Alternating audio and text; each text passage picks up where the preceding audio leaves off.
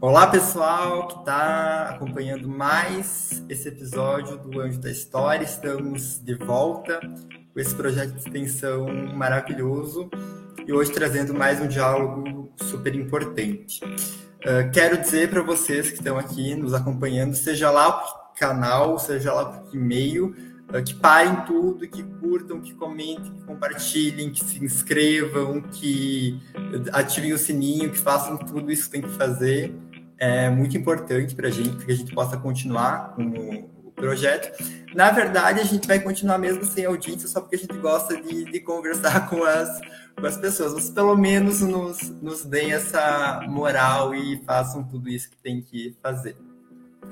Já vou chamar aqui os meus colegas de entrevista. Oi, Anderson. Boa noite, Gui. Boa noite a todo mundo aí. Obrigado. Vamos lá. Oi, Agatha. Oi, gente, boa noite. Obrigada por mais uma entrevista. E agora vou puxar aqui para a tela ele que cortou o cabelo especialmente para nossa entrevista, professor, nosso professor Gerson Fraga, né, que além de ser o nosso semana passada devidamente história da África, história indígena, é, além de ser o nosso professor, ele é graduado, mestre e doutor em História pela URGS. No mestrado, produziu a dissertação Brancos e Vermelhos, a Guerra Civil Espanhola, através das páginas do jornal Correio do Povo. E aí, no doutorado, é que ele se aproximou do tema desse nosso episódio, que é a história social do futebol, com a tese A Derrota do Jeca na Imprensa Brasileira, Nacionalismo, Civilização e Futebol na Copa do Mundo de 1950. Esse trabalho deu origem ao livro Uma Triste História do Futebol no Brasil, Maracanaço, Nacionalidade, Futebol e Imprensa na Copa do Mundo de 1950. Desde 2010, é professor, na, é professor da Chess, onde atua no curso de graduação em História do campus de Erechim, no PPG em História e no PPG Interdisciplinar em Ciências Humanas. Atualmente está fazendo pós-doutorado no PPG em História Comparada da UFRJ e, segundo me disseram, é gremista, mas não sei se vai querer falar sobre isso nesse exato uh, Não, falo, então, falo, não tem ah, problema, uh, obrigado, falo. As coisas andam mais, mas são cíclicas. Seja bem-vindo. Obrigado, obrigado. Antes que perguntem a camisa do Motoclube de São Luís, Maranhão, tá? Maravilha. E obrigado, então, já obrigado pela possibilidade nossa... de estar aqui. Oi? Não, nós que te agradecemos, é uma honra ter você aqui longe da história. Agradeço muito a possibilidade de estar aqui conversando com vocês.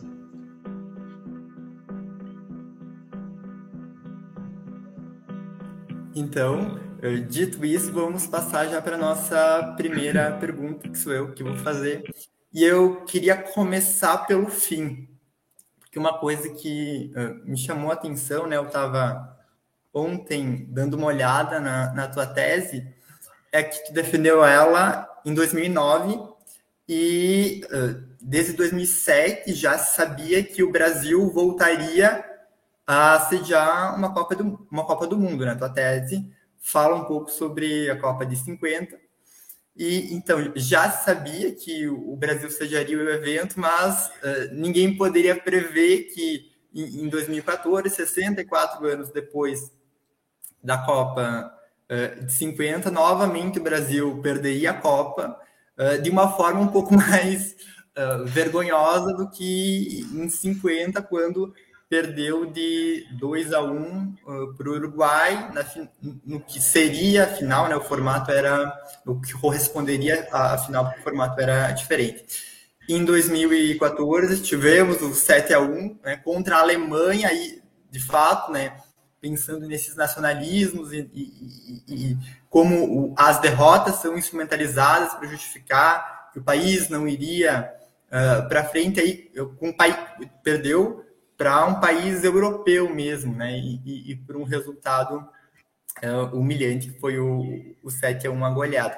Aí eu queria começar te perguntando como é que tu enxerga uh, esses usos do passado, essas instrumentalizações Agora, né, a partir de 2014, né, você fez o seu trabalho sobre a década de 50, como é que você vê isso isso agora, né? Como que a, a Copa, é, em certa medida, ela foi usada pra, também para representar um, um, projeto de país que vinha, pelo menos desde de, de 2003, né? Coroaria esse processo, como também se falava em usar a Copa de 50 para coroar um processo de desenvolvimento e, e, e, modernização. E aí, como é que essas duas derrotas são usadas nesses dois momentos?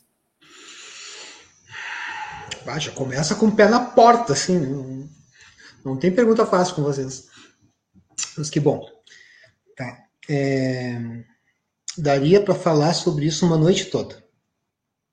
Mas para facilitar, deixa eu tentar pegar os momentos distintos. Né? É, começar com 1950. É, o que, que tem em 1950 que talvez possa me aproximar e também me causar algum estranhamento hoje? Né?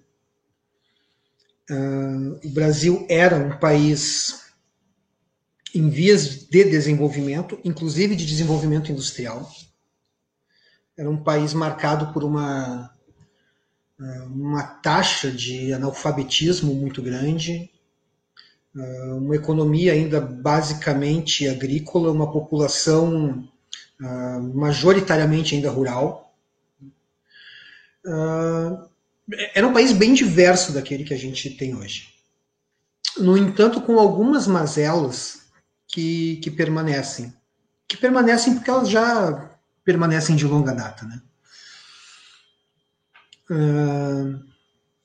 Por exemplo, uh, um país marcado por um, uma profunda exclusão social de, de negros, de indígenas, mesmo os pobres, né, profundamente excluídos dentro da, da, da sociedade essa sociedade de consumo que estava se estru estruturando né, nos grandes centros urbanos.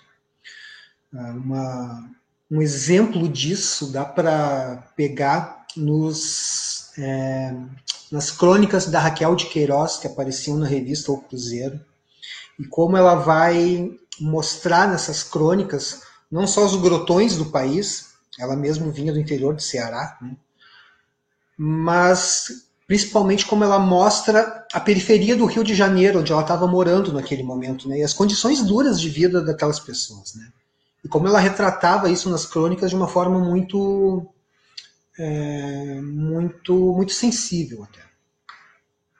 Claro, para aquele país lá em 1950, receber a Copa já era assim um motivo de grande alegria, porque a gente imaginava que ia aparecer no mapa do mundo, sabe? A ideia que se tinha acerca de nós mesmos é que éramos um povo atrasado, condenado ao atraso, tá, por N fatores. Alguns, algum, um deles, e talvez o mais forte dentro dessa leitura extremamente conservadora, né, era a própria questão da formação racial brasileira, tá? Uh, que via não apenas os indígenas e os negros como motivo de atraso, mas o próprio motivo de termos recebido portugueses de terceira categoria. Tá? Então, com essa mistura seria impossível a gente chegar num padrão de desenvolvimento. Mas é, a, a, Copa serviria em 50 para nós nos mostrarmos ao mundo. Por isso, construir o maior estádio, o maior cenário tá, uma, conquista Claro, já estou pensando aqui na conquista. E essa conquista para coroar que, enfim, nós somos os melhores, né? Em quem? Alguma coisa, em jogar bola, que seja. Mas nós somos os melhores em alguma coisa, sabe? E essa alguma coisa vai fazer com que nós ganhemos as manchetes. Puxa vida, sabe? O mundo vai descobrir que o Brasil existe. Eu lembro, por exemplo, de uma matéria que saiu na revista O Cruzeiro, de assim, jornalistas brasileiros indignados lá com o inglês, que publicou mandou lá para o jornal dele, não me lembro qual agora, tá? De que próximo do Maracanã havia jacarés. Sabe? E, isso pegava muito mal, evidentemente, porque imagina, tem jacarés no Rio de Janeiro, sabe? Jacaré é um negócio que tem na, na selva, tá? Nota de rodapé. Se tu for para o Rio de Janeiro hoje, tá? É, lá no Recreio dos Bandeirantes, lá na Barra da Tijuca, tá? O, Tem jacaré. Tem jacaré. Tá? Não é exclusividade daquele momento. Mas o coitado do jacaré não é a culpa do nosso atraso. Tá? Não é isso. Não vamos botar na conta do coitado. Mas a ideia era essa. Construir o maior cenário, receber a Copa, mostrar capacidade de organização, de civilização e de conquista. Né? Puxa, ganhamos a Copa, né? nós, nós somos capazes. Tá, mas a gente está mostrando isso para quem? Na nossa cabeça, a gente está mostrando para os outros. Na real, a gente está mostrando para nós mesmos. Sabe? É, é, isso é meio que uma, é quase que um ajuste de contas com o passado. Nós, na verdade, o que o Brasil queria era se olhar no espelho e não ver mais o Jeca, não ver mais o caboclo, sabe? Não ver mais o índio, não ver mais o, o, o mulato, sabe? Não, eu, eu, quero ver alguém civilizado. Eu quero ver alguém nos moldes franceses, ingleses, estadunidenses, uma coisa assim. E para isso ganhar a Copa era fundamental, era fundamental. É curioso notar os discursos da crônica esportiva.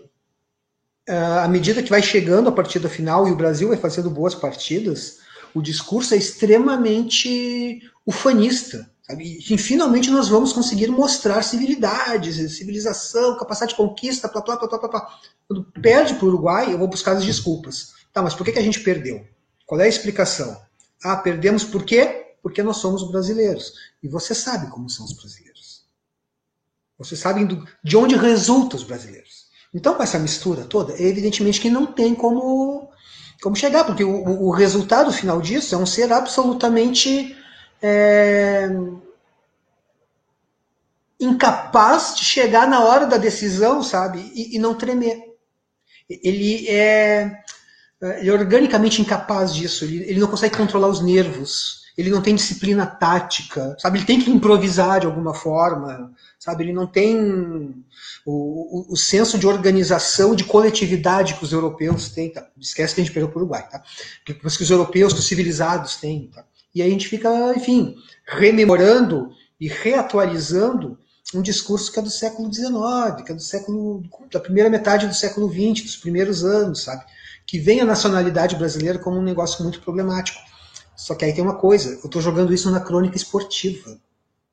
O público que está lendo isso, ele está absorvendo essa mensagem, está absorvendo essa construção de uma figura de brasileiro, mas ele não está pensando lá no Euclides da Cunha.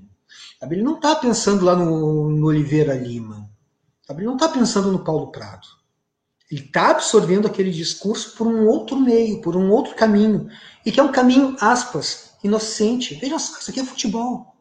É só futebol, mais nada. Eu estou lendo sobre futebol, sobre o jogo que o Brasil perdeu. Ah, mas por que nós perdemos? Por isso, por isso, por isso.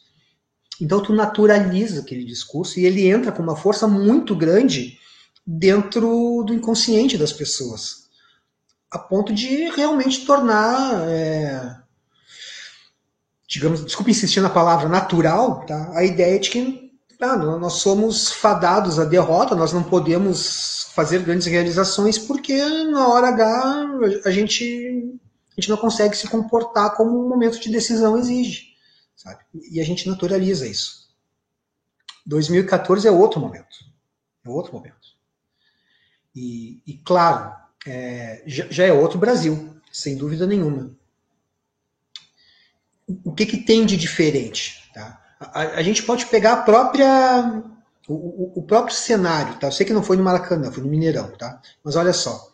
O Maracanã em 50, ele não estava nem pronto ainda, tá? Quando teve a Copa do Mundo. Teve que receber uns rebocos depois ainda. Mas tá, já teve jogo. E tinha 200 mil pessoas. Calcula-se mais ou menos, porque ninguém sabe ao certo quantas tinha. Hoje não existe estádio com 200 mil pessoas. Por quê? Porque lá em 50, a ideia do futebol é que ele fosse um, realmente um, algo popular. E que sim, se desenvolve nos anos 60, 70, a ditadura militar faz um uso muito, muito, muito curioso disso, tá? Uh, tentando popularizar o futebol, grandes estádios e tal. Mas a partir de determinado momento, a ideia é que o futebol, pelo menos dentro do estádio, seja um negócio de elite. O tal do padrão FIFA. Então, o estádio dentro de si, a estrutura do estádio já é outra. Não tem como botar 200 mil pessoas. Se tu pegar as fotos da, da arquibancada do Maracanã em 50, tu tem lá o malandro carioca de camisa aberta até aqui, tu tem lá o, o praça do exército que foi fardado assistir o jogo, tu tem o menininho engraxate, sabe? Tu olha aquela arquibancada e tu tem um, um recorte da sociedade brasileira. Tu olha em 2014, não tem esse recorte, sabe? É um, é um público majoritariamente branco, classe média, majoritariamente. Lá em 50, tu não vê camisas do Brasil, porque não era da cultura da época botar a camisa do time ou da seleção para ir para o estádio.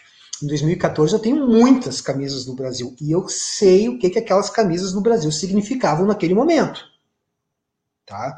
É, tem, um, tem, um, tem um viés político ali meio, meio atravessado. Então, assim, a, a, a, relação da torcida é diferente. Claro, lá em, em 2014 eu já não tenho mais aquela coisa do ganhar para mostrar civilidade. Não, tá, eu já tinha ganho cinco Copas. Ganhar não era o problema. Mas ganhar a Copa em casa. E naquele momento específico, sabe, é, talvez afirmar isso poderia ser interessante para boa parte daquela torcida na arquibancada vestida de verde e amarelo, afirmar que, naquele contexto, os rumos políticos do país estavam, digamos assim, se endireitando. Poderia ser um símbolo disso. Ao contrário, terminou no 7 a 1 tá? E há quem diga que desde então a gente está tomando 7 a 1 todo dia. Todo dia. Tá? Mas, enfim, a torcida de verde e amarelo continua lá. Tá? E, enfim, o, o contexto é outro. O momento é outro. Mas, de alguma forma, não é que o futebol explique o mundo, sabe? Mas ele está sempre conectado com o contexto, ele está sempre me mostrando, me apontando alguma coisa, sabe? Me, talvez me, me ilustrando, dizendo, olha, isso aqui que aconteceu aqui dá para pensar de tal jeito, dá para pensar de tal forma, está associado a tal fenômeno. E a, partir daí a gente pode pensar o futebol como esse grande uh, fenômeno social, né, que, enfim, ocupa o dia a dia de boa parte das pessoas. Eu não sei se eu respondi a tua pergunta, mas enfim. Não, respondeu sim, com certeza. Então temos cenários diferentes, mas é, é preciso também olhar para o futebol para entender esses cenários. E aí eu, eu fico pensando, né, desde 2014 a gente toma um, um, um 7 a 1 todo dia, né, como lá no, no, no Mineirão, e tem, tem, também muito simbolismo e muitas coincidências que partem de lá, né. Em, em 2014, a Aécio Neves, uh, é, né, que, enfim, disputou a presidência, é de Minas Gerais, o, o relator do do golpe no Senado é mineiro, né? Então, algumas, algumas coincidências, mas também não, não dá para cair numa linha meio uh, partido da causa operária, PCO, que diz que o, o 7 a 1 foi uma, uma conspiração da, das potências não, imperialistas. Não, não, não, mas também nada, nada acontece por acaso pensa assim, ó, se fosse 2 a 1 um e um jogo disputado, muita gente ia dizer assim, tá, perdeu 2 a 1 um, tá, tudo bem, mas ninguém ia associar com a Copa de 50, né? nem que tivesse sido o mesmo resultado. Agora, 7 a 1 sabe? 5 a 0 no primeiro tempo, é, quatro gols, se eu não me engano, em 15 minutos, uma coisa assim. Fui buscar pipoca, gol, sabe? Olhei para gol, sabe? E mais um gol da Alemanha, sabe? Aquilo ali ficou estranho, sabe? Ficou. É, ficou estranho no sentido de não tinha como mascarar a humilhação, sabe? A, a, ponto que foi notório que os alemães tiraram o pé no segundo tempo, sabe? Assim, tiraram o pé do acelerador e ainda assim fizeram mais dois. Então, é, se a ideia era ganhar para mostrar alguma coisa, eu acho que perderam para mostrar alguma coisa, sabe? Talvez tenha sido uma derrota Talvez tenha sido a derrota mais premonitória da história da seleção brasileira.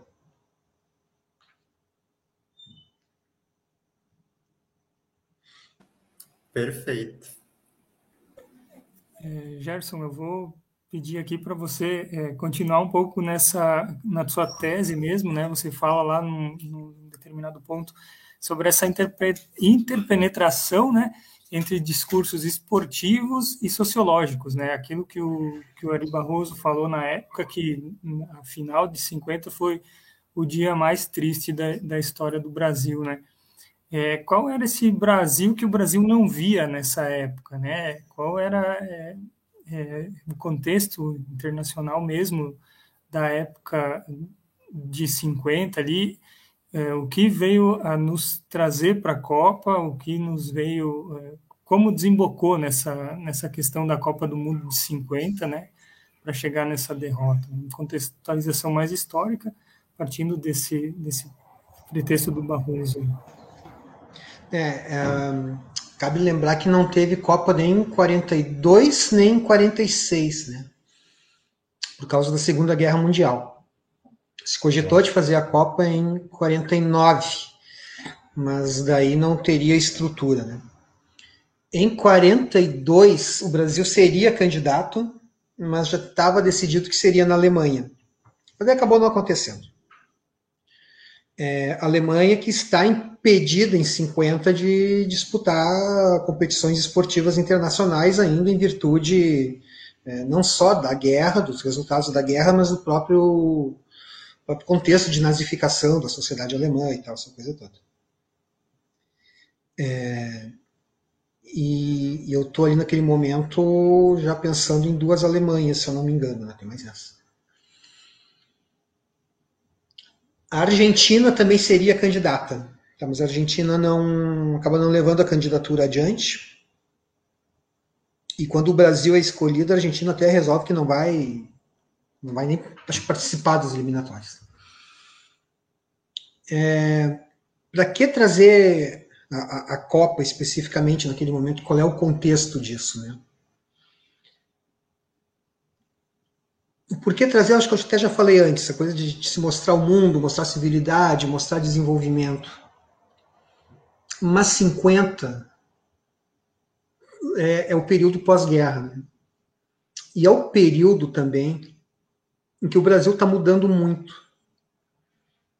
Um bom termômetro para isso, acho que é as matérias da revista O Cruzeiro, da época. Tá? Elas me ajudaram muito na pesquisa folhar a revista fisicamente, sabe? me ajudou muito na pesquisa a, a, poder medir esse contexto.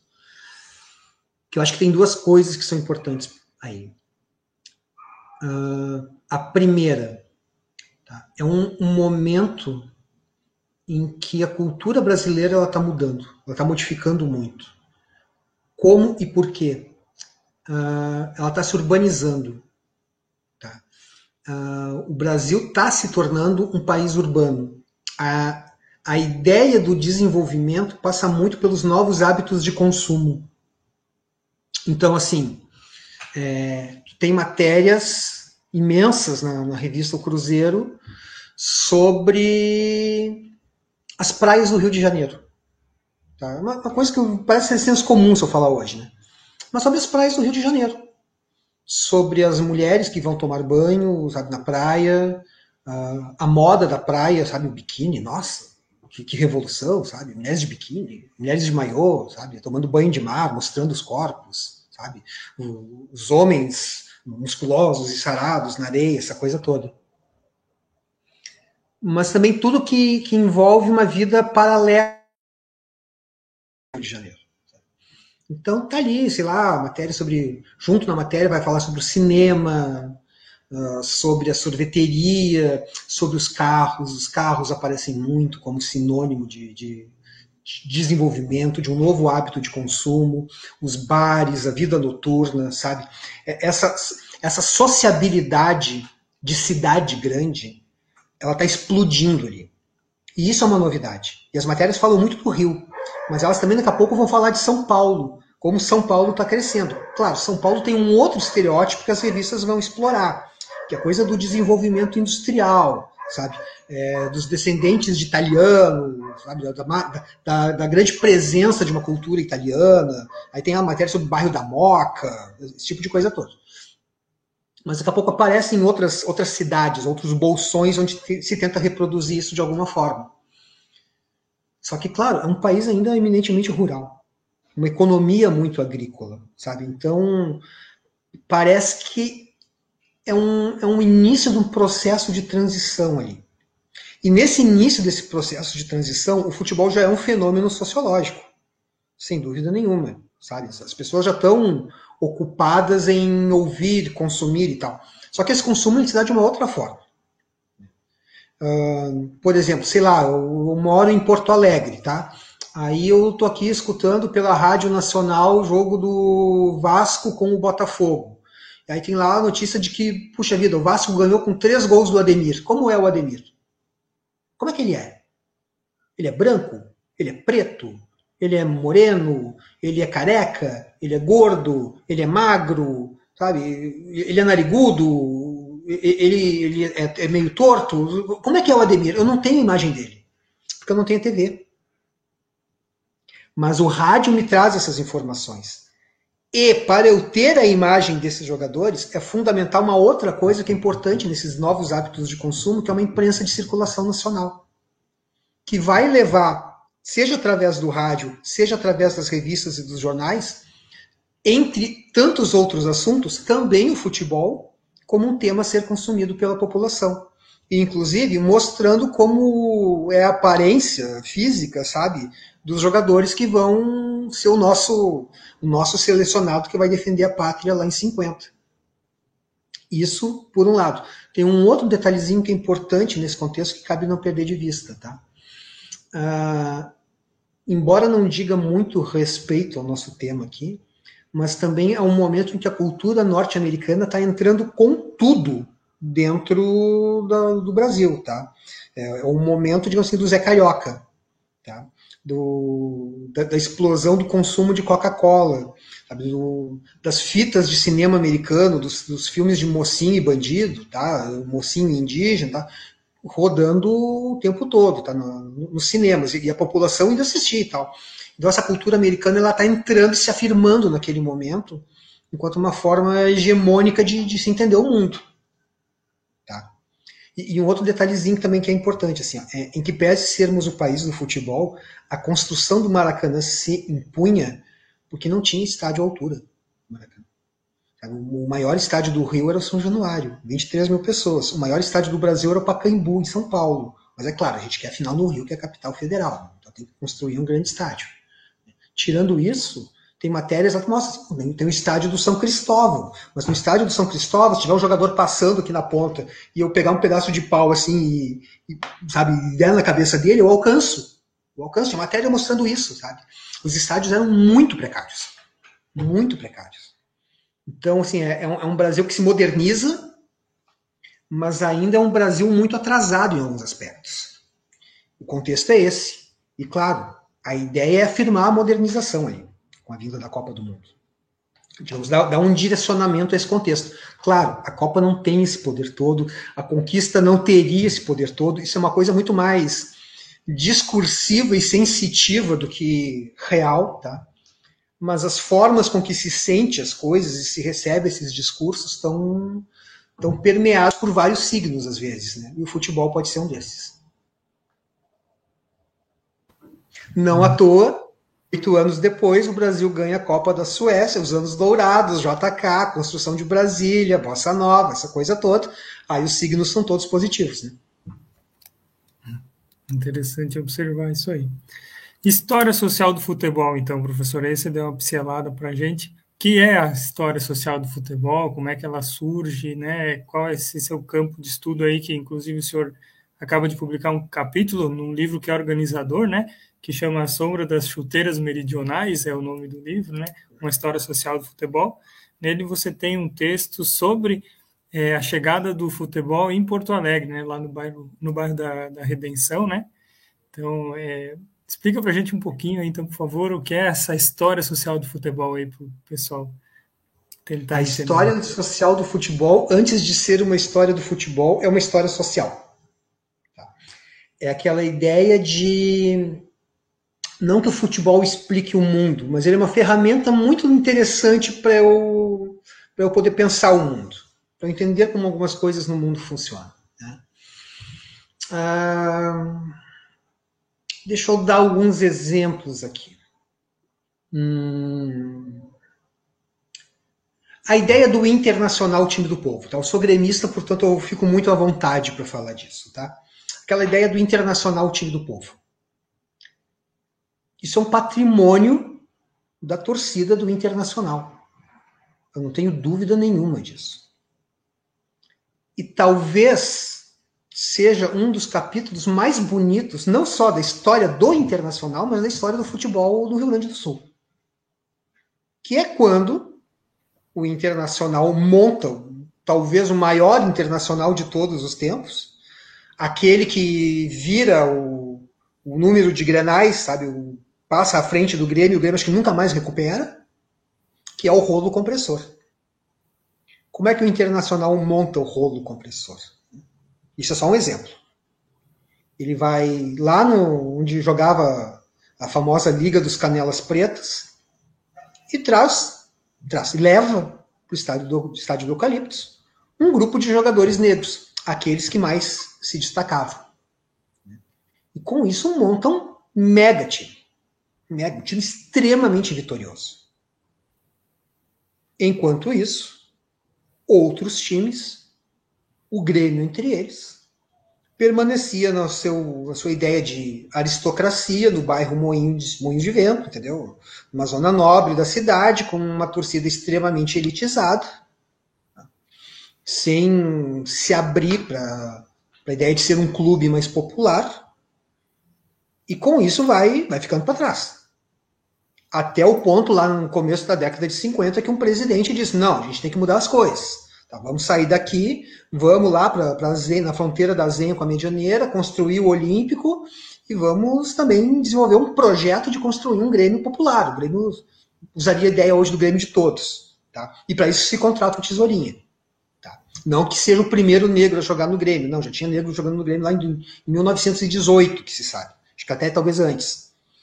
Mas o primeiro jogador negro, ídolo de uma torcida popular e negra inclusive do clube, do clube rival. Isso é um projeto de popularização do time, sem dúvida nenhuma. Isso que o Inter faz, se abrir para os negros naquele momento, evidentemente não significa que na sua origem o Internacional seja um time racialmente democrático. Não. Ele era elitista, nem todos os outros. Tanto que ele jogava numa liga elitista. Mas ele teve a sacada de se abrir. Ele fez isso. Ele abriu as portas. E quando ele abre as portas, ele cresce. E a, esse abrir as portas significa o quê? Entender naquele momento que aquela ideia de segregação racial, social, seja o que for, ela não comporta mais. Porque se eu continuar batendo nela, o clube fecha. Socialmente, isso aqui não tem mais espaço. Não estou dizendo que fazendo isso vamos resolver os problemas de racismo na sociedade. Não é isso mas a percepção de que o clube precisa se abrir para camadas populares, ela está dada né, nesse movimento. E isso significa o quê? Que o futebol está se popularizando. Que ele está virando um fenômeno popular, um fenômeno de massas.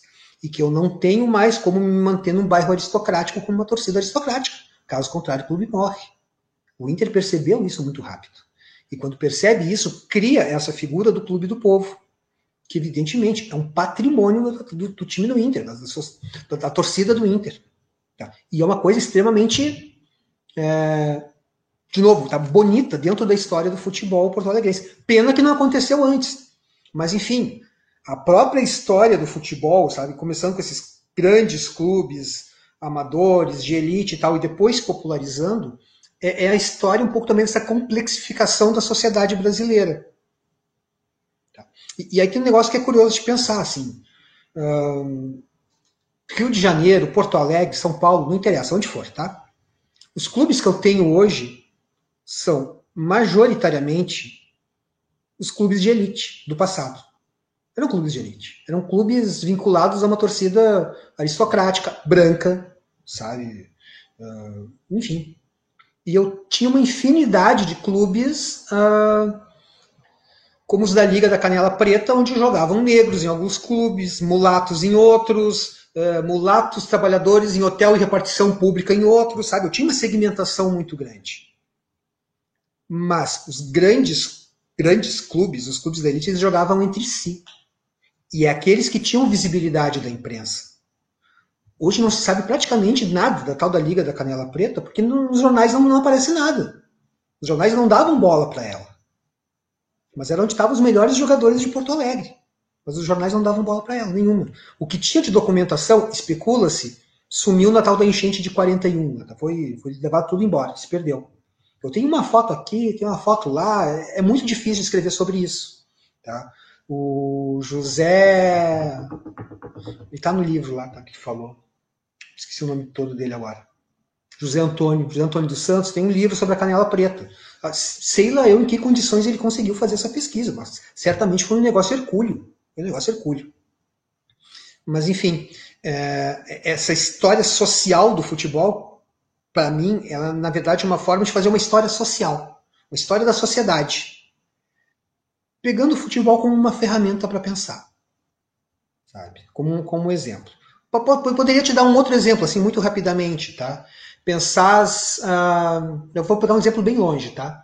Pensar as rivalidades históricas que, tá, que remontam ao período medieval entre católicos e protestantes na Inglaterra.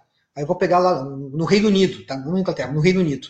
Aí eu vou pegar lá o, o Glasgow Rangers e o Celtic, lá em Glasgow. Tá? Os caras se matam, os caras se matam ainda hoje. É o, é o Rangers dos protestantes, o Celtic dos católicos. Os caras se matam na arquibancada. Os irlandeses católicos atravessam o mar para ver o jogo, para ver o, a, as disputas entre eles. Sabe? É, é a rivalidade mais ferrenha que existe no mundo, segundo todos os sociólogos e antropólogos que trabalham com isso. E é uma rivalidade que me remete aonde? Lá ao período medieval e que os caras vão puxando isso e trazendo para arquibancada ainda hoje, sabe? Uma coisa absolutamente louca. Outro exemplo possível, desculpe, prometo que é o último, tá? Faz uns dois ou três anos, saiu uma matéria assim, ah, o primeiro jogador negro do Atlético de Bilbao a marcar um gol. E aí muita gente pensou assim, tá, mas então o Atlético de Bilbao é um time racista até agora? Não, não é isso. É que no Atlético de Bilbao só joga basco, filho de basco. Caso contrário, tu não joga. Então, até ter uma família de negros bascos com um filho negro que fosse pro futebol, fosse jogar no Atlético e fizesse um gol, levou esse tempo todo. Levou esse tempo todo. Mas a questão é, aquele jogador era basco, filho de bascos. Então tá, então ele pode jogar no Atlético de Bilbao. A questão é essa. É uma questão de identidade regional. Tá? Tem muita coisa que se pode pensar sobre isso. Não por acaso o Atlético de Bilbao, enfim, é um é um ícone sagrado dessa identidade regional basca, né, no norte da Espanha. Bom, continuando um pouco falando do futebol gaúcho, em uma pesquisa rápida, eu vi que que o estádio dos Eucaliptos para a Copa de 1950 ele não estava bom para ser um estádio de Copa. E quem fez o estádio chegar aonde chegou para ser para poder receber um jogo foi o próprio povo. Então eu queria que o professor falasse um pouquinho sobre o gaúcho e, a, e o nacionalismo no futebol, sobre como foi uhum. importante o povo se unir e ajudar e levar, inclusive, sacos de cimento para a obra, e como isso reflete até hoje no futebol gaúcho. É, a Agatha tem, tem duas coisas aí, acho que são os estádios e essa relação gaúchos, nacionalismo e tal. Eu começar pelos estádios, pegando ali o Eucaliptus que tu citou. É, por que o Eucaliptus em 50? Porque era um dos grandes estádios de Porto Alegre, acho que evidentemente o maior. Não era o único, tá? Tinha o estádio da Montanha, do Cruzeiro, que ficava onde hoje fica o cemitério João 23. Tem até um resto de arquibancada lá ainda, que muita gente não sabe o que é aquilo lá, mas era a arquibancada do estádio. Tá? E o túnel do estádio também existe lá ainda. É, que era também um estádio de grande porte. Mas o Eucaliptus, enfim, ele tinha uma estrutura e uma localização interessante. O bonde chegava lá, tá? isso era importante. Tinha transporte público até lá. Então escolheu-se o Eucaliptus precisava de alguns acréscimos, precisava. Tá, olha só, o menor público da Copa de 50 foi no Eucaliptus. O, Brasil, o Eucaliptus chegou a receber um jogo do grupo do Brasil, mas não do Brasil. Teve um Iugoslávia e México, isso, Yugoslávia em México foi no Eucaliptus. Uh, recebeu também, acho que um jogo. Acho que teve um outro jogo do Grupo do Brasil, acho que Suíça. Teve um jogo da Suíça também, se eu não me engano. Teve três jogos, mas com públicos pequenos, enfim. Sabe? Só que ainda assim o estádio precisou de reformas.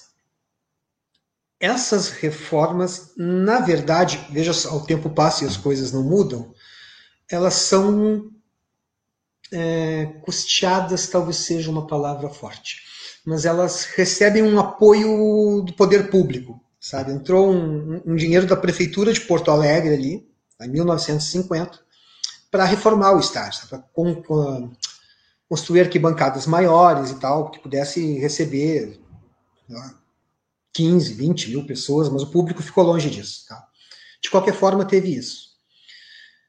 Se eu pegar esse exemplo lá de 50, sabe? lembrar da construção do Maracanã, das reformas que os outros estádios sofreram para a Copa de 50 também, em outros lugares do Brasil, sabe? Estádio do América, o estádio do. Hoje é do Paraná, na época eu acho que era do Ferroviário de Curitiba. É, todos eles têm essa, essa grana pública entrando. Se eu trouxer isso para o presente, sabe, para a Copa do Mundo de 2014, bom, eu não preciso nem falar. Tem estádios que, enfim, foram reformados e viraram outra coisa eu cheguei no Maracanã não antes da primeira reforma, mas depois da primeira reforma, e fui no Maracanã depois da segunda reforma já para a Copa do Mundo. Sabe? Tive duas vezes lá. Casualmente vendo dois jogos do Fluminense.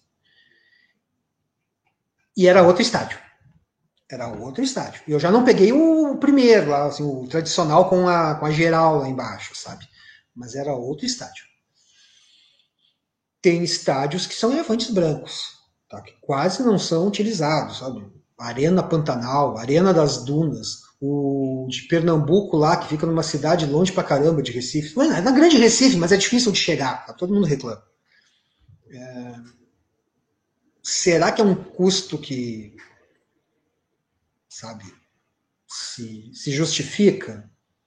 Será que esse custo todo não explica um pouco o fato de que as Copas do Mundo estejam indo para países periféricos? Entenda-se 2010 África do Sul, 2014 Brasil, 2018 Rússia, 2022 Catar. Eu já não estou tendo mais Copas do Mundo, sim, sabe, na Alemanha, Itália e tal, porque as populações não querem receber esses mega eventos, porque entendem que o custo é demasiado e que é dinheiro, enfim, público, muitas vezes colocado dentro daquilo que se exige enquanto padrão FIFA, e a FIFA, no fundo, é uma entidade privada. Aspas e que no momento do jogo, inclusive, digamos assim, ganha a soberania naquela área em torno do estádio. A ponto de, assim, se tu tem uma carrocinha de cachorro quente, um bar, um boteco, seja lá o que for, tu tem que fechar. Tu não pode estar aberto na hora do jogo. É uma exigência da FIFA. Sabe?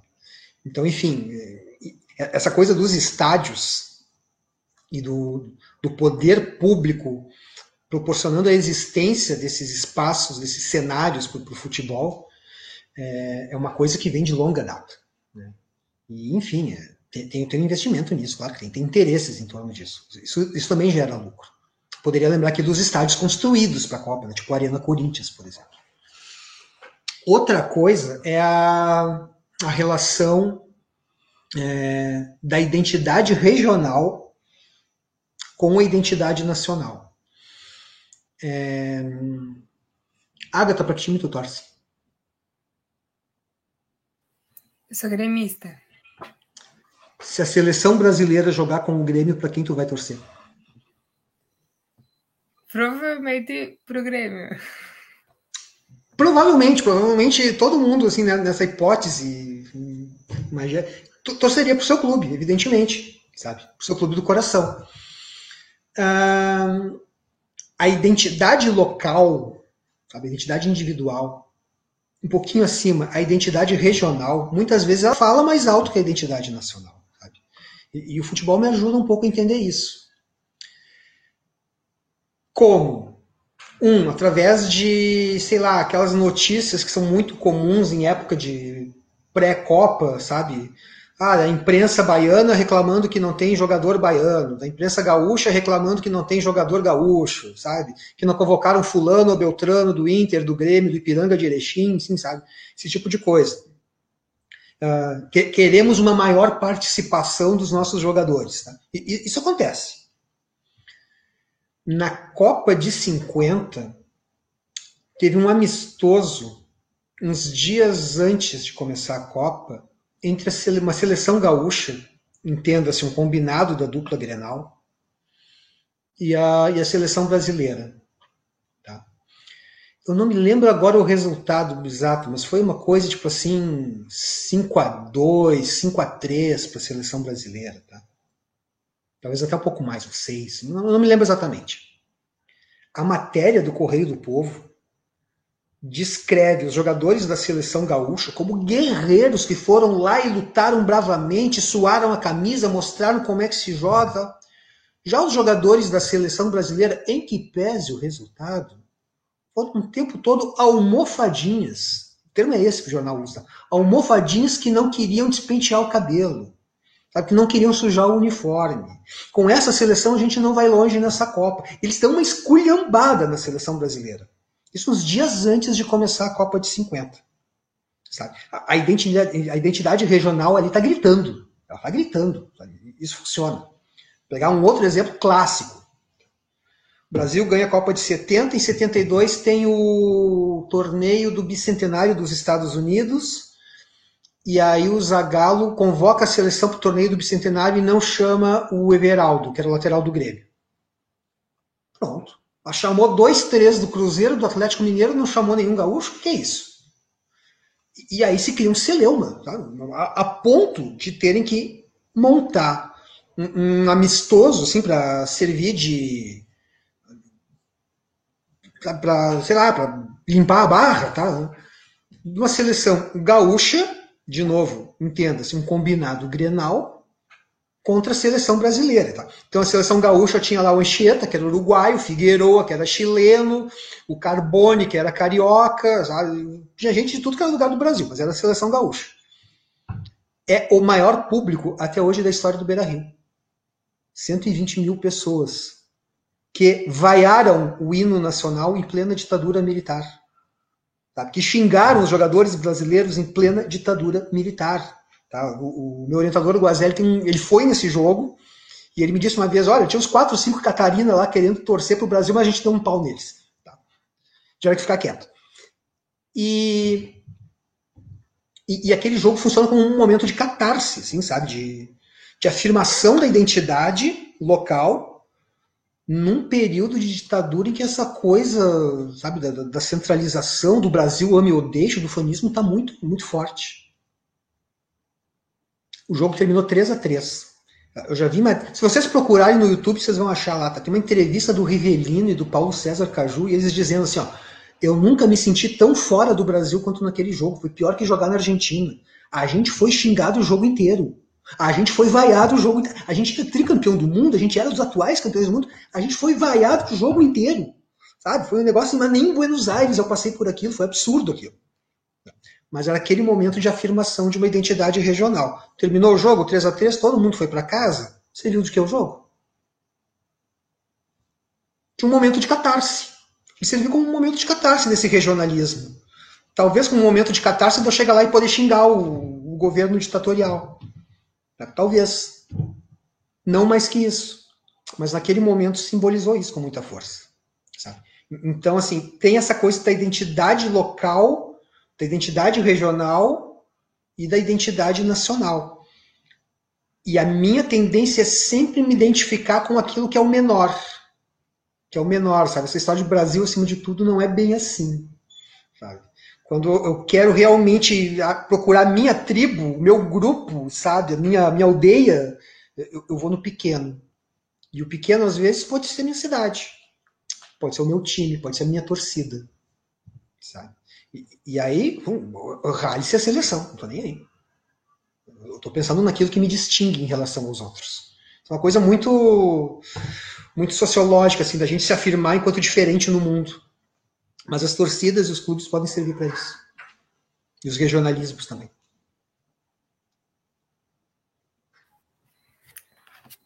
Muito bom. Gostei bastante de ouvir essa resposta.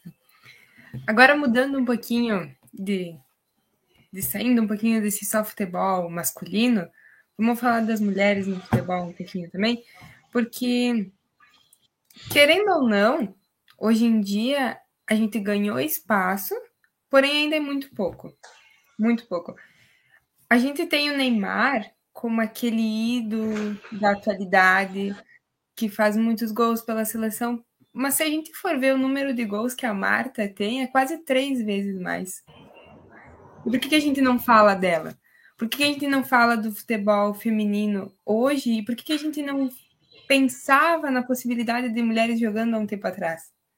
Então eu quero que o professor fale o da, um pouquinho. O da Formiga, que se aposentou da seleção ontem ou anteontem, e é a única atleta do mundo que jogou sete Copas e sete Olimpíadas. A única a única. Então eu quero que o professor fale um pouquinho sobre as mulheres no futebol, tanto como espectadoras lá atrás, em 1950, como jogadoras hoje em dia. O que, que a gente precisa fazer mais para ganhar espaço? Mais para a Copa do Mundo feminina aparecer na Globo como aparece a Copa do Mundo masculina, como é uma briga entre emissora para ver quem que vai transmitir. Até que horas a gente tem para fazer entrevista mesmo? Porque da, essa daí é para ir longe. É, ah, vai longe eu... mesmo. Oi? Vai longe com essa deixa eu, deixa eu tentar resumir isso, porque assim, dá, dá para pensar de várias formas, tá? Eu, eu acho que aqui eu vou mais apontar caminhos que qualquer outra coisa. Se é que me cabe fazer isso. Mas enfim. Hum... Primeira coisa. Os esportes, de um modo geral, ainda lá no século XIX, eles são pensados com o público masculino. Os esportes, aquilo que eu conheço como esporte, com regras, sabe, que a elite inglesa está pensando lá enquanto é, distintivo de civilização e nobreza, enfim, tá? É, eles são pensados dentro de uma sociedade burguesa e dentro dessa sociedade burguesa o papel que cabe à mulher é de, é de cuidadora do lar, tá? De mãe, de boa esposa, essa coisa toda, tá? de fazer benesses, caridade e, e por aí vai. Não se imagina a princípio tá? as mulheres participando de competições esportivas. Acabou de passar um gato correndo. Claro, muito cedo isso acaba mudando. Tá? Muito cedo surgem as modalidades onde se permite, acho que permite ao termo, tá, que a mulher possa participar. Mas há que se ter um cuidado. Há que se ter um cuidado, tá? O, o esporte para o corpo masculino ele é pensado como uma forma de uh, moldar os filhos da pátria para a luta. Tá, o, as competições esportivas elas são meio que substitutivos da guerra. Então, os bons atletas devem ser também, num momento que for necessário, bons soldados. Então, eu espero que o, o esporte ele molde o caráter e, e o corpo desses atletas para a batalha entenda-se, masculinizar esses corpos. Corpos realmente. deixar o cara saradão, tá? Tipo Anderson. Assim. Para as mulheres, não. Eu não penso mulheres com corpos masculinizados. Tá? O principal elemento, talvez dentro do corpo feminino, da minha concepção de corpo feminino, é o útero. Eu entendo as mulheres como reprodutoras. Se a prática esportiva coloca o útero da mulher em risco, a mulher não deve participar dessa prática esportiva. Talvez eu possa modificar um pouquinho os instrumentos necessários à prática esportiva. E aí tem um ótimo exemplo: bicicleta masculina e bicicleta feminina. Lembra da Caloi Ceci, da Caloi Peri? Caloi Peri, masculina, ela tinha o, o guidon aqui e uma barra de ferro que vinha de forma reta e que encaixava embaixo do banco. Tá? Isso é uma, uma bicicleta masculina. A bicicleta feminina, essa barra de ferro, ela é para baixo. O design da bicicleta feminina encaixa lá embaixo, perto do pedal. Por quê? Para que não aconteça nenhum acidente e que a mulher, ao cair do banquinho, caia em cima daquela barra de ferro e imagina, venha perder sua virgindade num acidente desse. A, a, preocupação ela chega nesse ponto. Equitação, meu Deus, é um problema. Mulher andar a cavalo ela tem que andar de lado. Ela tem que andar de lado. Ela não pode andar de perna aberta em cima do cavalo. Tá? A preocupação toda do, com o corpo feminino é essa, uma preservação da reprodução e da moral. Ponto. Bom, aí vamos jogar futebol. Tá? É, o futebol, no começo, muita gente olhava com estranhamento. Por quê? Puxa, 22 homens não só correndo atrás de uma bola, mas saltando, se escabelando, suando, dando gritinho. Isso é esporte de mulher. Isso não é coisa de machão. Tá? Muita gente tinha essa perspectiva no início. E logo no início tá, do século XX, eu tenho alguns bons times femininos na Inglaterra, na Inglaterra, na própria Europa, mas especialmente na Inglaterra. Com o deflagrar da Primeira Guerra Mundial e os homens indo para o campo de batalha, esse futebol feminino ganha peso, ganha volume, ganha público, lota estádio durante a Primeira Guerra Mundial. Porque é o que as pessoas têm para ver. É o futebol que as pessoas têm para ver. Os homens estão na guerra, estão se matando. As mulheres repetem no campo de futebol mais ou menos aquilo que elas fazem no chão de fábrica. Elas passam a ocupar o lugar dos homens. E ocupam muito bem. Termina a guerra, os homens voltam volta-se a uma, aspas, normalidade, e aí o que, que a FIFA faz? Proíbe o futebol feminino. Por quê? Entende-se que a prática do futebol masculiniza os corpos. A prática do futebol vai fazer com que as mulheres sejam musculosas, fortes, que, ela, que elas percam a feminilidade, sabe? Sem contar as batidas, boladas, essa outra coisa toda. Então eu proíbo as mulheres de jogar futebol ali por muito tempo. Claro, proibir é uma coisa. Ter a certeza de que as mulheres não vão jogar futebol é outra. Então, claro, existe um futebol feminino subterrâneo, sabe? Mas que não encontra, é, não encontra canais de expressão. Não, não encontra por onde se divulgar. É uma coisa muito no bom sentido da palavra, até tá, muito subversiva mas tem que ser feita de forma absolutamente amadora, sabe? A título de recreação e tal. Não, pode se pensar numa estrutura profissional para isso. Isso vai até os começo do final dos anos 70, começo dos 80, quando se passa gradualmente a, a permitir novamente essa volta do futebol feminino uh, dentro de alguns cuidados a princípio, tá? Então, assim, eu não espero um futebol feminino que vá concorrer com o masculino. Não espero. Tá? O futebol masculino já é um negócio consolidado e ele exige força, velocidade, sabe, uh, vigor muscular, assim, tudo que eu não imagino e não quero que uma mulher tenha. É uma visão extremamente machista do negócio. Tá? O futebol feminino é para ser, sei lá, um, uma outra prática. Nota de rodapé. Muito por acaso da vida, meu primeiro jogo de futebol no estádio foi um Grêmio São Paulo, que o Grêmio ganhou de 5 a 1 no Campeonato Brasileiro de 83. Eu fui ver a preliminar. A preliminar foi o jogo que marcou a volta do futebol feminino no Rio Grande do Sul. Eu não tinha noção disso até pouco tempo atrás. Fui descobrir até pouco tempo atrás. Foi um esportivo de Bento Gonçalves e Rio Grande. É um jogo amistoso no Olímpico. E olha só, eu estava falando sobre esse jogo com a Silvana Gelner, da, aqui da URGS, que estava pesquisando esse retorno e tal. E eu falei para ela que eu fui assistir. E ela, tu lembra quando foi o jogo? Não, não lembro. Acho que terminou 0 a 0 Ela disse, não, Gerson, não terminou 0 a 0 Foi 8 a 0 para o esportivo.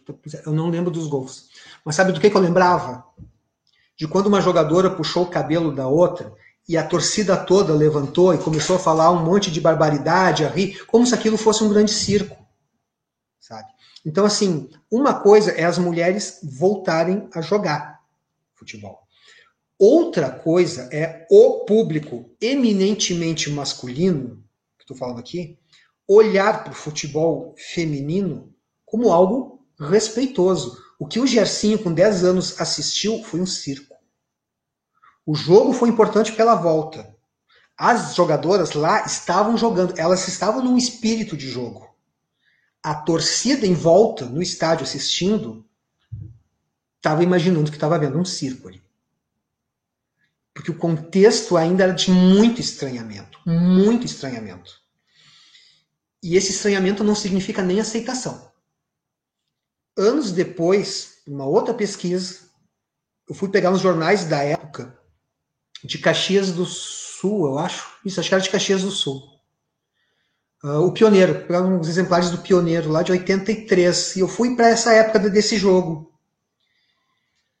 E aí tinha alguns outros times de futebol feminino se estruturando na, na Serra. Assim, vale a pena ler o que, que o colunista esportivo do Pioneiro escrevia. Sabe? Uma, umas barbaridades. Barbaridades, sabe? A respeito do futebol feminino. E tá lá, publicado. Tá lá no, no, no acervo da hemeroteca da Biblioteca Nacional do Rio de Janeiro, para quem quiser ver as coisas que o cara escrevia, sabe? A, forma como ele retratava o futebol feminino.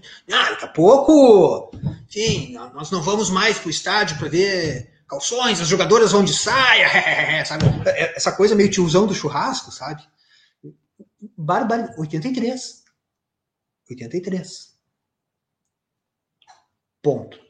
Uma das últimas idas minhas no estádio, e eu quero contar essa história não foi a última, mas foi acho que a penúltima. Eu fui em Gravataí. Assim, já uns, foi antes da pandemia, tá? Assisti Grêmio e América Mineiro, feminino. Foi o jogo que marcou a volta do Grêmio para a primeira divisão. O Grêmio tinha ganho em Minas Gerais de 2 a 1 O jogo aqui terminou 0 a 0 o Grêmio voltou para a primeira divisão. Quando terminou o jogo, a goleira do América diante da perda da vaga, sabe? Tão próximo, chegou em um momento decisivo. Ela sim, se ajoelhou no chão, botou a cabeça para baixo começou a chorar, sabe? Chorar que nem criança. Aquela coisa de decepção que, que acontece no mundo dos esportes.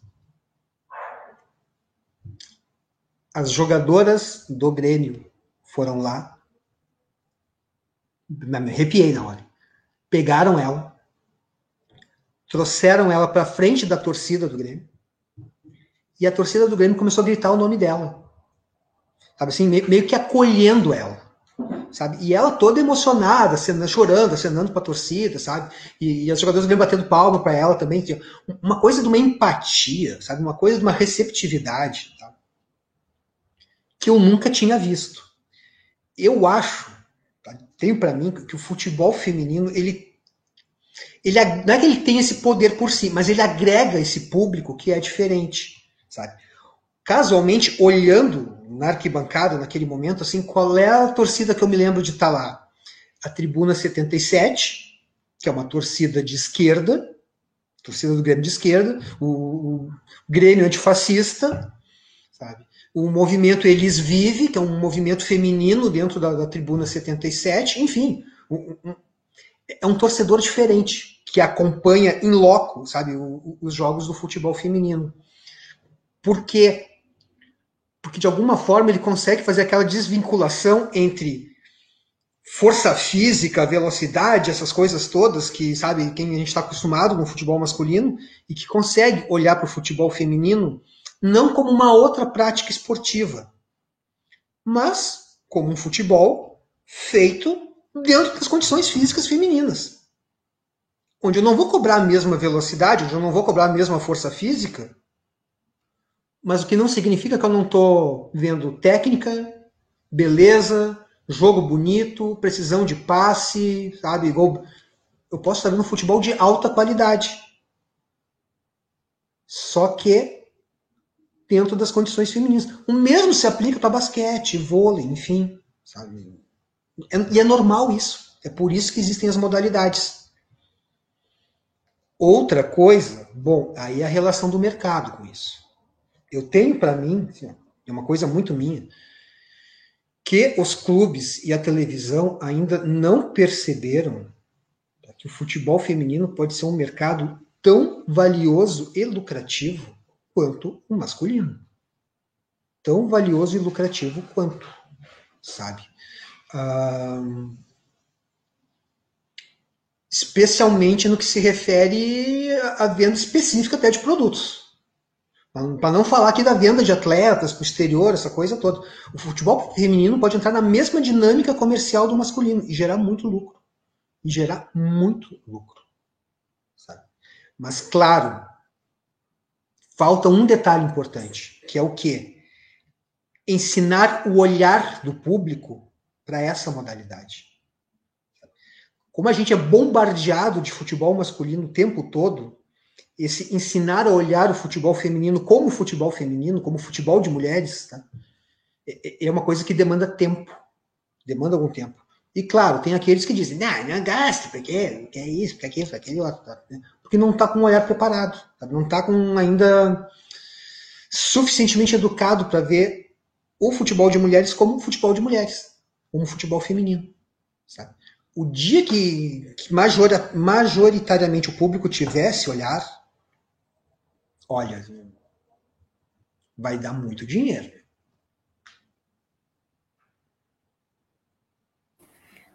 Mas é, é um caminho longo, mas é um caminho longo, tá? Quero dizer que eu acho que é um caminho longo ainda.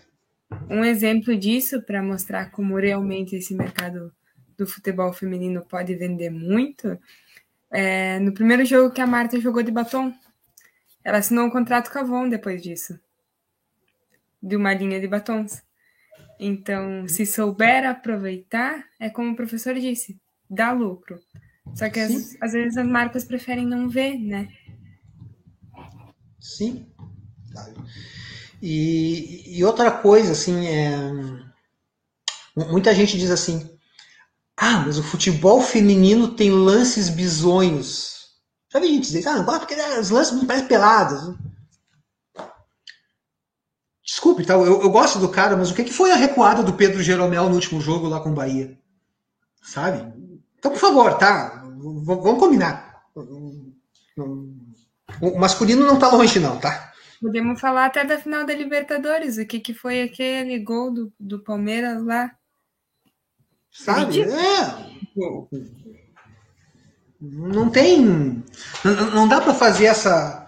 Não, não dá para ter esse olhar assim de ah, mas o futebol feminino tem, tem goleadas imensas. Claro, eu vou entender uma coisa, tá? Por exemplo, Rio Grande do Sul, tá? Tu tem Grêmio e tu tem Inter. Os outros times femininos estão muito abaixo. Estão. Talvez com exceção do Brasil de Farroupilha. Talvez com exceção do Brasil de Farroupilha. O Pelotas está ali se estruturando agora também, tá? Eu acompanho, eu acompanho, só pode você saber, tá? Mas assim, o Grêmio e o Inter estão ainda assim uns três degraus acima. Tá, vamos entender por que, que isso acontece. Aí também tem uma coisa muito da, da nossa cultura, entendeu? O, o, Guilherme nasceu, eu dou uma bola para ele. A Agatha nasceu, eu dou uma boneca. Mas a Agatha quer jogar bola. Ai, meu Deus do céu, a Agatha quer jogar bola. E aí eu começo, não, Agatha, não pode jogar bola. Eu começo a desincentivar isso desde muito cedo. Claro, isso se eu pensar em formação de, de pé de obra, tá, de jogador de futebol, isso estoura lá na frente. As meninas não vão tá, para uma escolinha para jogar futebol. E assim, ai pai, eu vou fazer, vou participar da peneira no Brasil de Farroupilha. Tu bebeu? Tu tá louca? Vai estudar, guria, entendeu? Assim, não é uma coisa que é incentivada. Lá na frente, depois que vira Marta, que vira Formiga, que vira Cristiano, todo mundo bate pau. Para chegar até lá, o caminho dessas gurias é duro. O caminho dessas gurias é duro. Sofrendo preconceito não só familiar, mas da sociedade como um todo. Né? Porque sabe, né? menina que joga bola não é bem menina, né? A gente parte desse estereótipo. Vale uma observação aqui só para ressaltar isso que quando eu fui fazer 15 anos, minha mãe me proibiu de jogar bola uns meses antes, porque ela disse que eu ia me quebrar e ia ficar roxa para minha festa. É a questão dos corpos. Entendeu? Se o Anderson tá jogando bola, assim, quebra o braço um dia antes do aniversário, azar. Paciência, né? As meninas não podem. É uma preocupação com o corpo feminino. Isso é normal. Isso é normal. Bom, Nossa, minha mulher me proibiu de jogar futebol uma semana antes do meu filho nascer. Mas depois voltou. Depois eu voltei, depois eu voltei. Ah, aí tudo bem. A nossa conversa tá, tá ótima, acho que super proveitosa, mas precisamos ah, aproximar do, do Já que não tem público lá do Jô Soares, eu vou fazer. Ah! é, estamos chegando perto do, do, do, apito final, como tu, tu colocou lá na, lá na tua tese, e cabe a mim fazer a última pergunta. Eu tinha pensado em perguntar sobre uh, como é que é instrumentalizado esse sentimento de vingança, de, de uso do passado, mas acho que a gente já, já conversou no, sobre isso lá na primeira pergunta. Então, eu, eu, eu, queria que tu pudesse comentar, que acho que vai ser uh, mais interessante para os nossos telespectadores e, e, e ouvintes, uh, o, o que, tu vem pesquisando agora, né? Você está fazendo pós-doutorado, sei que é, uh, se não me engano, em, História Social do Futebol, uh, sobre o que, que você vem se interessando e está pesquisando nesse momento, desde já te, te agradecendo pela presença. Capaz. Gente, pós-doutorado está sendo uma batalha, porque assim, as pessoas normalmente perguntam umas para as outras, né? Que tu fez pós-doutorado? Eu fiz na USP, eu fiz no Rio, eu fiz, sei lá, fiz na Inglaterra, fiz... eu fiz em casa, cara. Fiz em casa. Porque com a pandemia simplesmente trancou tudo, né? Assim, o meu acordo com o supervisor era que uma vez por, uma vez por mês eu iria para o Rio de Janeiro participar lá do, do, grupo de pesquisa dele e tal. Eu consegui ir uma vez, eu fui em março. Na semana seguinte travou tudo. O mundo travou. E aí fecha a instituição de pesquisa, fecha tudo e tal. Bom, qual é o, qual é o projeto? Tá? O projeto, que redundou no capítulo desse livro que o Anderson falou, ele é pensar os espaços do futebol uh, profissional, os estádios, né? Uh, em Porto Alegre, uma história dos estádios, mas não os estádios em si, por si, mas como esses estádios eles são uma forma de entender o crescimento da cidade e como a cidade vai ressignificando esses lugares, esses lugares do futebol.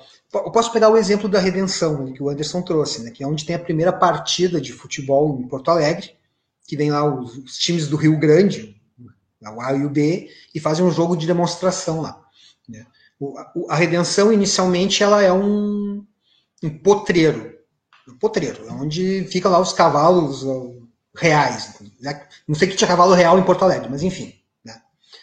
Ao mesmo tempo, ela é um espaço de sociabilidade negra na cidade. Os escravizados, os descendentes de escravizados, os libertos, morando no, nos entornos da cidade, a cidade era basicamente o centro naquele momento, tinham alguns lugares de sociabilidade, inclusive para práticas religiosas, que eram, enfim, esses matos, esses campos. A redenção era um desses espaços. Nota de rodapé: redenção faz referência, inclusive, à libertação dos escravos, à redenção dos escravos. Depois o parque muda de nome, mas continua sendo redenção. Tá? É, só que como a cidade cresce, a, a elite da cidade, a burguesia da cidade passa a adquirir esses hábitos é, de que são distintivos de civilização na prática esportiva, então começam a fazer remo, andar de bicicleta, corrida, essa coisa toda, a redenção passa a ser um desses espaços. Então, daqui a pouco eu tenho um velódromo andar de bicicleta dentro da redenção. Eu tenho uma arena de touros dentro da redenção, tinha tourada na redenção. Só que as touradas têm um problema. Tourada era associada com uma vida rural, uma vida bárbara. Então não era um esporte muito bem visto, não era uma coisa muito bem vista, mas tinha. Até o começo do século XX tinha touradas ali. Tinha patinação em Porto Alegre, tinha lugares de patinação e tal. Quando se tem aquela primeira partida de futebol, a redenção é meio óbvio o lugar. Por quê? É um lugar afastado, peronomútil, está próximo do centro, tem como chegar e é um lugar aberto. Não tem as árvores que eu tenho hoje, não é tão arborizado assim. Então eu tenho um espaço relativamente plano, sem árvores, que eu posso ali improvisar um campinho, e é o que o Rio Grande faz o espaço ele é ressignificado. De potreiro e espaço de sociabilidade dos negros, ele passa a ser incorporado à sociabilidade da burguesia para práticas esportivas. E daqui a pouco, lá onde tem um monumento de expedicionário hoje, na frente do colégio militar, eu tenho um campo lá. Eu tenho um campo de futebol. Porque no colégio militar tinha um militar futebol clube, que passa a jogar entre os clubes da elite até 1913 e fazia os seus jogos ali. Tinha um, tinha um campo de futebol ali. Não um estádio, com arquibancadas, essas coisas todas. Mas o público parava em volta do campo para assistir os jogos do campeonato citadino. Esse espaço ele é, ele é ressignificado. O caso do Cruzeiro é outro. Sabe? O Cruzeiro monta um mega estádio lá na área dos cemitérios. E é um estádio grande. Só que daqui a pouco o clube. Não, mas a gente pode vender esse espaço. E vai para outro lugar. E vai para onde? Para os altos da Protásio. Toma um tufo, não recebe a área que prometeram, enfim. E isso joga o time numa crise que não tem como sair. E aquele espaço, que era um espaço esportivo, incrustado no, no espaço dos mortos da cidade, passa a ser efetivamente o espaço dos mortos, porque eu construo mais um cemitério ali, né? uh, vinculado à Associação Cristã de Moços, que é o cemitério João 23. Então as áreas elas vão sendo ressignificadas. Né? Uh, a área da arena do Grêmio. A, área da arena, até pouco tempo atrás, é, era uma área extremamente periférica. Continua sendo, tem uma população periférica que mora ali.